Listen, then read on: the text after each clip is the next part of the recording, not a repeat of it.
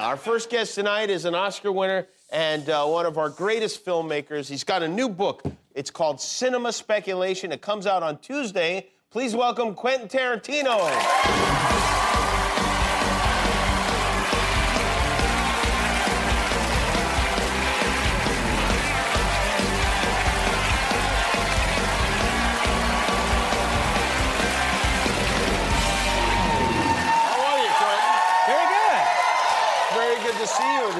Know you live mostly in Israel now, huh? Ah, it's about it's about 60-40. 60-40, okay. You do, you will not argue that you do have two children now. yes, I do. Got Absolutely. a baby daughter you had over the Uh, summer. yes, absolutely. Yes. Uh-huh. Her, her name is Adriana. Adriana, very nice. And then Leo is your son, right? And Leo's my little boy. Leo Tarantino. That's a pretty Leo Tarantino, yeah. Italian name you have right Well, they there. both kind of have Italian names. Yeah, I guess so. We named Adriana to make her sound like uh, what sounds like Claudia Cardinale's daughter. All right, you know what? What sounds like an Italian actress's name? Uh, Yeah. Adriana Tarantino. Anything with Tarantino Yeah, in yeah. it sounds like. Uh, Well, especially if you say with Italian vibe. yeah, sure. You have some flair, absolutely. And are you enjoying parenthood? Are you are you good at it? Do you like it?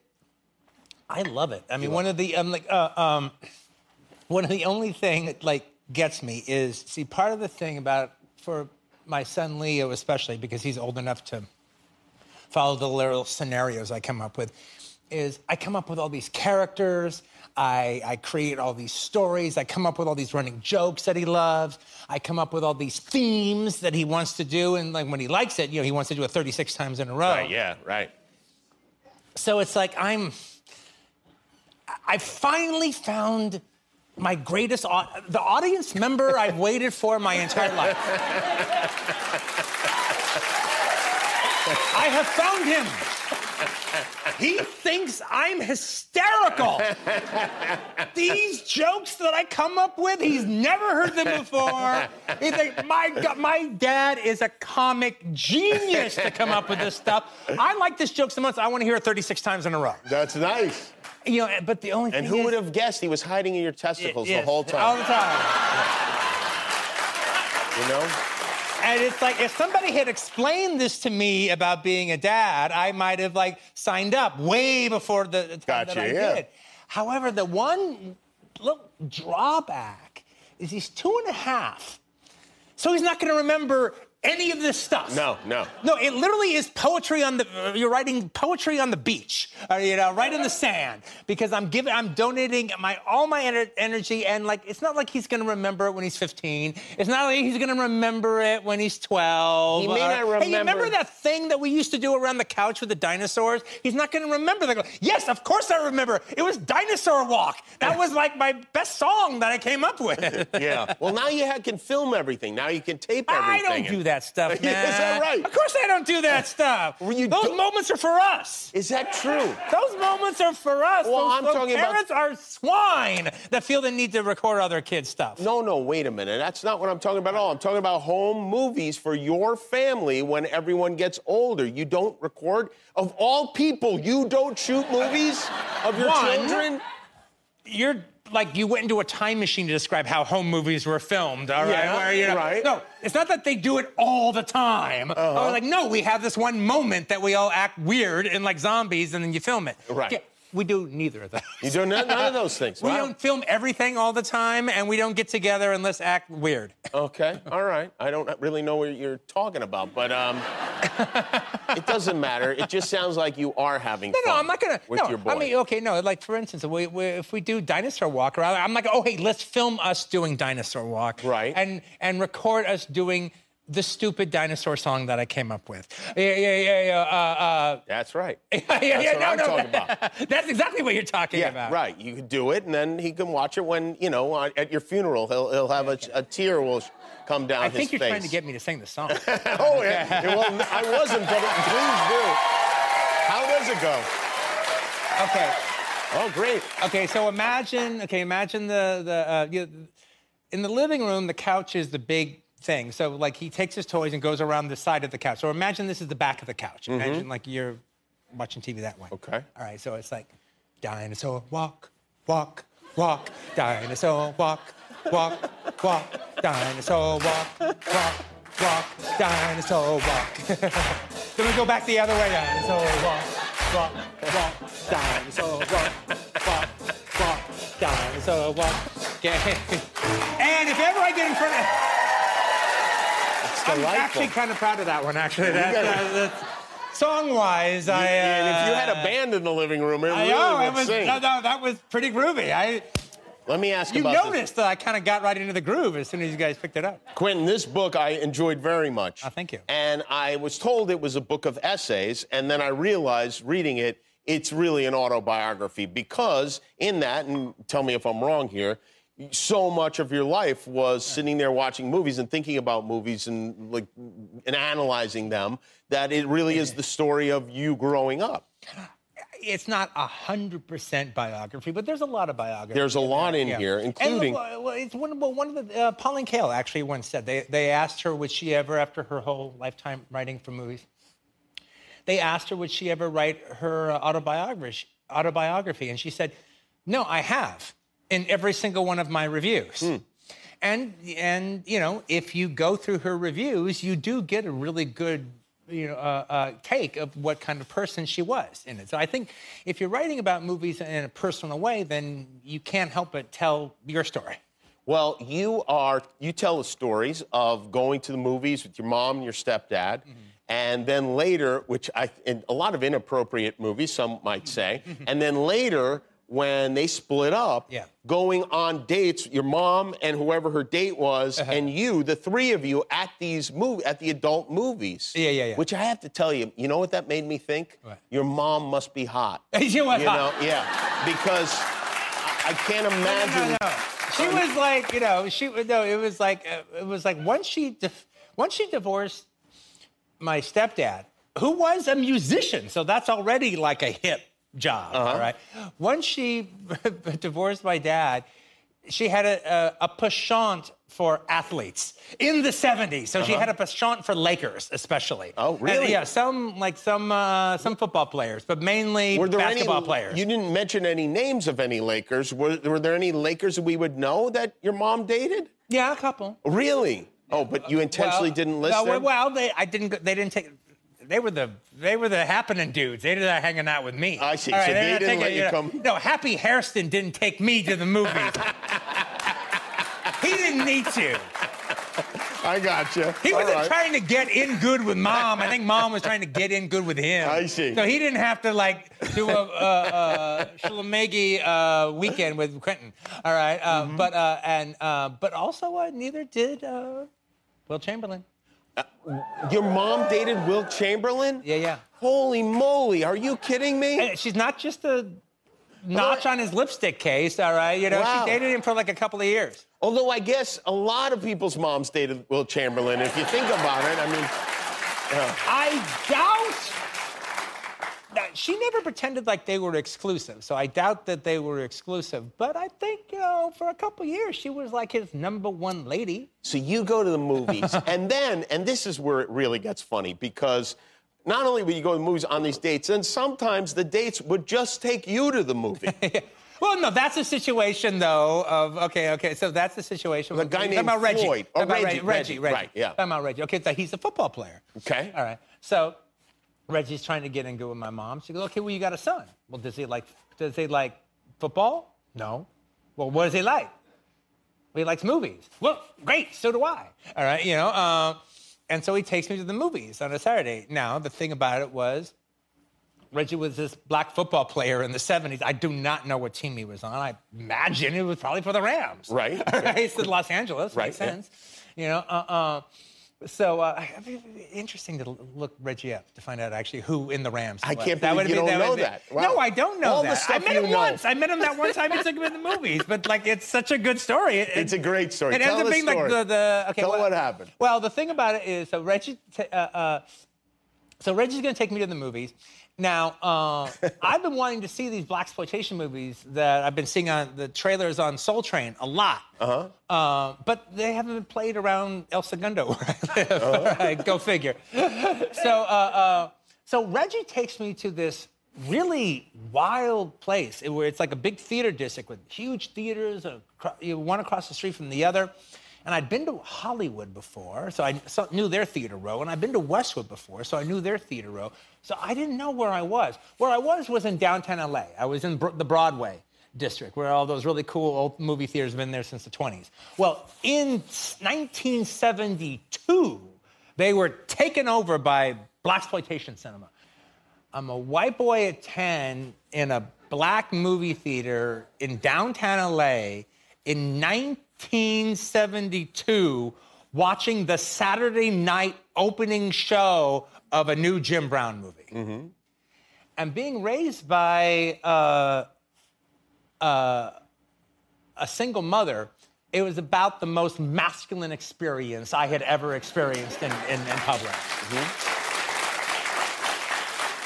And there was a degree that every time, every time I either went to a movie or made a movie, I was looking to recreate the experience of watching a Jim Brown movie in 1972. Wow. You know, in a black movie theater.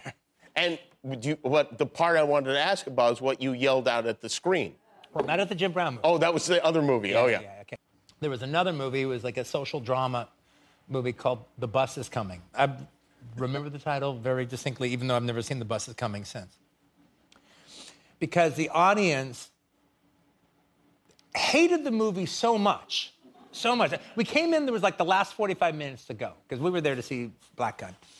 Okay, so the last 45 minutes of The Bus Is Coming, the audience hated it so much that they're just yelling insults, just yelling them at the at the screen, just and and like the more contempt for the movie they had, the dirtier their insults got, and the more personal they got to the people on screen. Now, hearing a bunch of adults scream at a screen like this was a little bit disconcerting at the very beginning, but like those guys got funnier and funnier and funnier and funnier and funnier. And so pretty soon I was just like like uncontrollably giggling. I'm just like, you know, any little 10-year-old boy is gonna just be funny, gonna Yeah. think all these adults screaming curses at the screen is hysterical. And then finally I hear somebody hear an expression that I'd never heard before in my life. All of a sudden, somebody yelled up at the screen, suck my d-" Wow. I knew what all those words meant. But I never heard them said that way. And together. I never, wow, I knew exactly what that meant. And then at a certain point, I felt emboldened to join in. So in my little squeaky 10 year old voice, like, meh, meh, meh, meh, meh, you know, kind of quick and check Reggie, make sure it's okay. And he's like, ha ha ha. You know, like, oh, all good, all good, all good. you know? Quentin Tarantino is here. This is his book. We'll be right back. We're back with Quentin Tarantino, and we are talking about his new book as Edgar Winter sits in with the Cletones. The book is called Cinema Speculation. Uh, now, um, uh, I didn't, you know, uh, you write a lot about movie critics and what they write. Yeah. And I have to be honest, I didn't know that movie critics meant that much to you. I just always kind of assumed you're a guy like, super confident guy, you do what you want to do, and that's that, and it doesn't matter. But you really see the movie criticism as uh, its own art form, and also you there. So I'm throwing my hat in the ring. Yeah, yeah, yeah. And there's a particular movie critic who used to write for the LA Times. There's two. One you loved, Yeah, yeah, yeah. Okay, Kevin Thomas, yeah. Kevin Thomas, and then one you used to make fun of with your friends. Uh, uh, yeah, Shay, uh, uh, uh, Sheila Benson. Sheila yeah, Benson. Yeah. uh-huh. So Sheila Benson, describe what it was that was funny about okay, Sheila, Sheila Benson was. Uh, okay, you're talking about. Yes, yes. Remember, you're talking about the Los Angeles Times. You're talking about the main newspaper of the town of Los Angeles, where they make movies. So the first string critic should be kind of an important person. You should have they have a lot of sway. Um, but the Los Angeles Times had a penchant for uh, choosing uh, laughing stocks as their first string critics. Okay, Kevin, Kevin Thomas was like a, a second string critic for like three tenures. But uh, in the 80s, when it came to Sheila Benson, she's like this school marmish, like Cub, Cub Scout den mother. Mm-hmm. Th- That's just a buzzkill about everything. Mm-hmm. Now, the interesting thing about her is it's not that she didn't have her own opinion. Well, I think her writing was the joke, but it's not that she didn't have her own opinion that could work for her own constitu- constituency. All right, but like it would be for McCall's magazine, Right, right. or something like that, not for the the Los Angeles effing Times. So anyway, I'm reading the book. Yeah.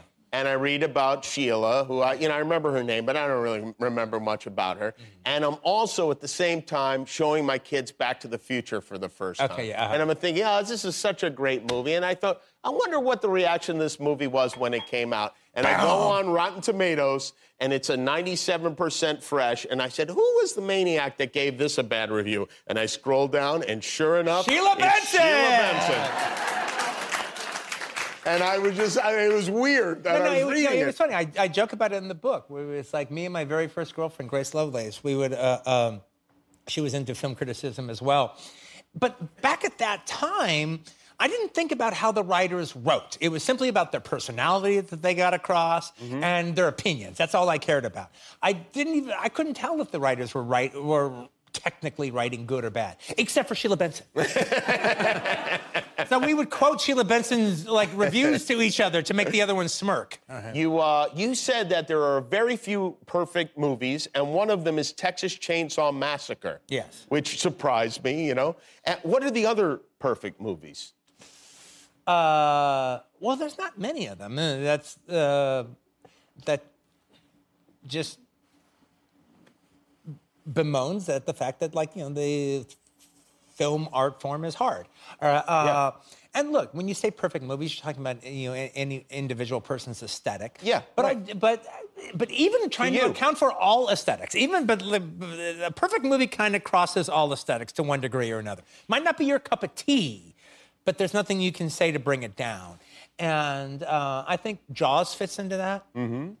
I think The Exorcist fits into that. I think Annie Hall fits Mm-hmm. into that. I think some people could say uh, Young Frankenstein. Fits I would into say that, Yeah, yeah, I can understand that. I can understand thinking that. Yeah. Uh, you know, uh, I could say The Wild Bunch fits into that. All right, and that's not even not a perfect movie. That's not perfect. That its imperfections are part of its glory. Uh-huh. All right, you know. Uh, so let me take The Wild Bunch off. All right, but you know, but uh, uh, uh, no, but that's kind of the point, though. Right. That it's like something that's so unassailable. Right. I- I learned some things that I did not know. Maybe I should know. I didn't. Back to know. the Future is a perfect, Perfect movie. movie, yeah. A perfect movie. Yeah. I think that, not according to Sheila, though, you know? oh, you know what I need to ask you about? Well, I don't know if you heard about it. I'm sure you heard about this. Kanye West said Uh-huh. that he came up with the idea for Django Unchained. he said that uh, when he was making the uh, video, Gold Digger video with Yeah. Jamie Foxx, he pitched it to you guys as a video, and then you made. Is there any truth to that? Okay, well, there, there's not truth to the idea that Kanye West came up with the idea of Django, and then he told it to me, and I go, "Hey, wow, that's a really great idea. Let me take Kanye's idea and make Django Unchained out of it." That didn't happen. Okay.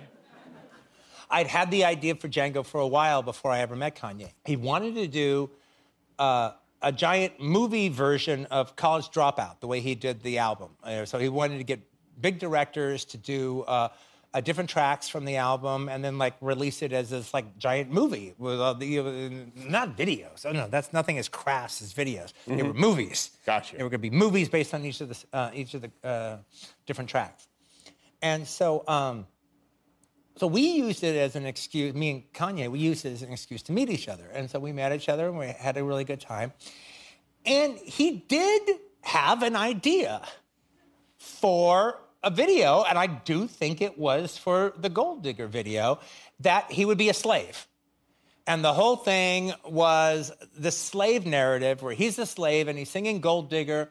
And it was very funny. It was a really, really funny idea. It was a funny slave video. Yeah, it was. I mean, yeah, movie. yeah. Well, It was, yeah, it was meant to be ironic, all Right, right? It right. was meant to be, you know, and it's like a huge musical. I mean, like no expenses spared, all right, with him in this like slave rag outfit, all right, doing everything. And then that was also part of be part of the pushback on it. And it I wish he had done it. It sounded really cool. Anyway, that's what he's referring to when he Gotcha. said I that he see. told me. that. Okay. One more thing I want to ask you. What's the biggest movie, the most well-known or well-respected or whatever movie that you've never seen? Oh, there's a few. Uh, um, Because when I read this book, I feel like you know everything that has ever been put on a screen. I've never seen Sound of Music. What? Yeah, I've never seen The Sound, sound of music. Sound of music. Wow. I've never seen Sound of Music. Wow. I'd love to watch that with you. the hills are alive. This is the book, With the Cinema Nazis. Speculation. Available on Tuesday. Quentin Tarantino, everybody. will be back with Chanel Square.